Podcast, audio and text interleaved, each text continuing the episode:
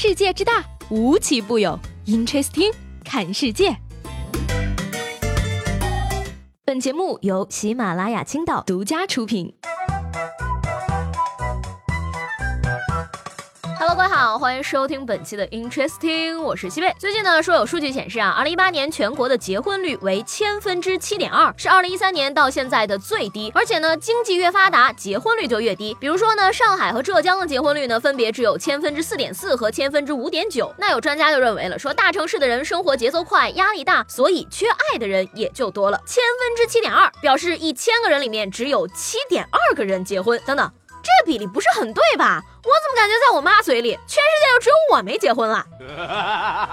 其实说真的呢，有时候并不是我们想单身，是现在的人条件要求太高了。你比如说呢，有调查显示，百分之九十的女性在选择另一半的时候，会将有房和不脱发作为硬性的要求，而几乎百分之百的女性呢，表示男性最丑的特征就是秃顶。正所谓呢，头发到处都是，但就是不在头上。牛仔裤加网格打底衫加运动鞋加双肩包加秃头，才等于新时代的白领。像我们这种当代的独立女性呢，自己有手有脚，才不要靠男人养活。但是呢，却每天都在祈祷，姐妹们，你们快点变成富婆来包养我吧。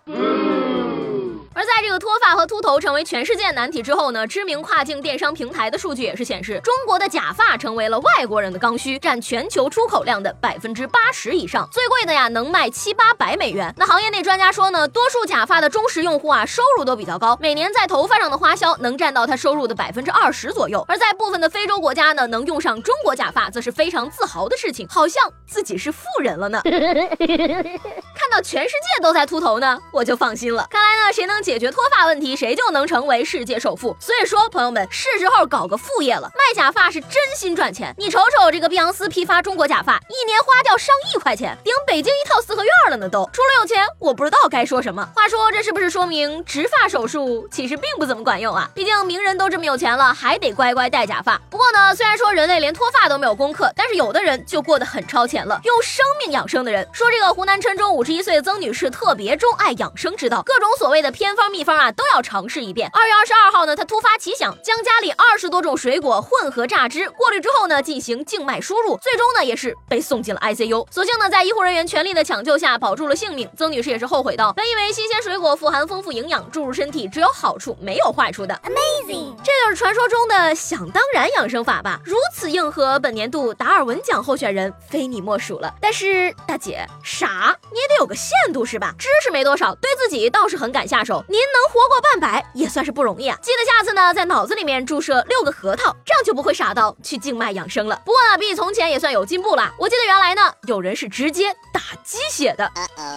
血管承受这个器官不该有的压力。讲真，如果可以的话呢，我真的好想把数理化打进脑子里。这样的话，我早就考上清华了，好吗？其实呢，养生本来没有毛病，但是脑子不好就容易致命了。这两天呢，广西的一名女医生啊，在动车上听到广播的求助后，前往救治不适的乘客。然而呢，乘客好转之后呢，女医生却被乘务人员要求啊出示医师证，并且手写情况说明，而且要签字画押。医生觉得非常的悲哀，表示今后遇到这种情况，可能就不会再帮忙了。随后呢，南宁客运段官方也是发布了致歉声明，说这一流程啊，并非规定程序，客运段对没有做好沟通解释造成误解道歉。我寻思着，铁路这意思就就是人你可以救，但出了事儿这锅你也得背，对吧？各位乘客，大家好，某车厢乘客出现身体不适，请随身携带医师资格证的医师前来帮忙。诊治过程我们会全程录像，完成后请您签字画押，方便我们日后甩锅。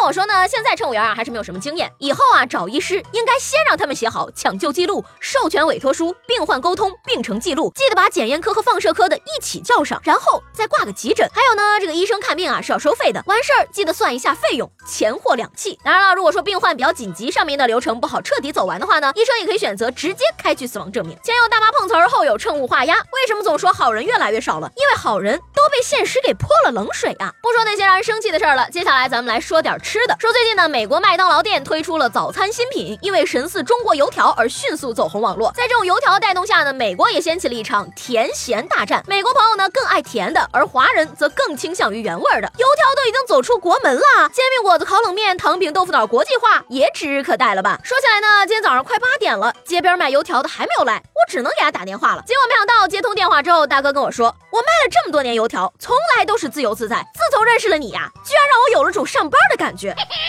今天呢，我想问大家了啊，你们小的时候都喜欢在小卖部里买什么东西呢？上一节目中问大家，你觉得上班比较累，还是当家庭主妇比较累？叶子说呢，世界上有种凶猛的生物叫熊孩子，能饲养他们的家庭主妇啊，才是最辛苦的。苦力怕说呢，对不起，我觉得上学最累。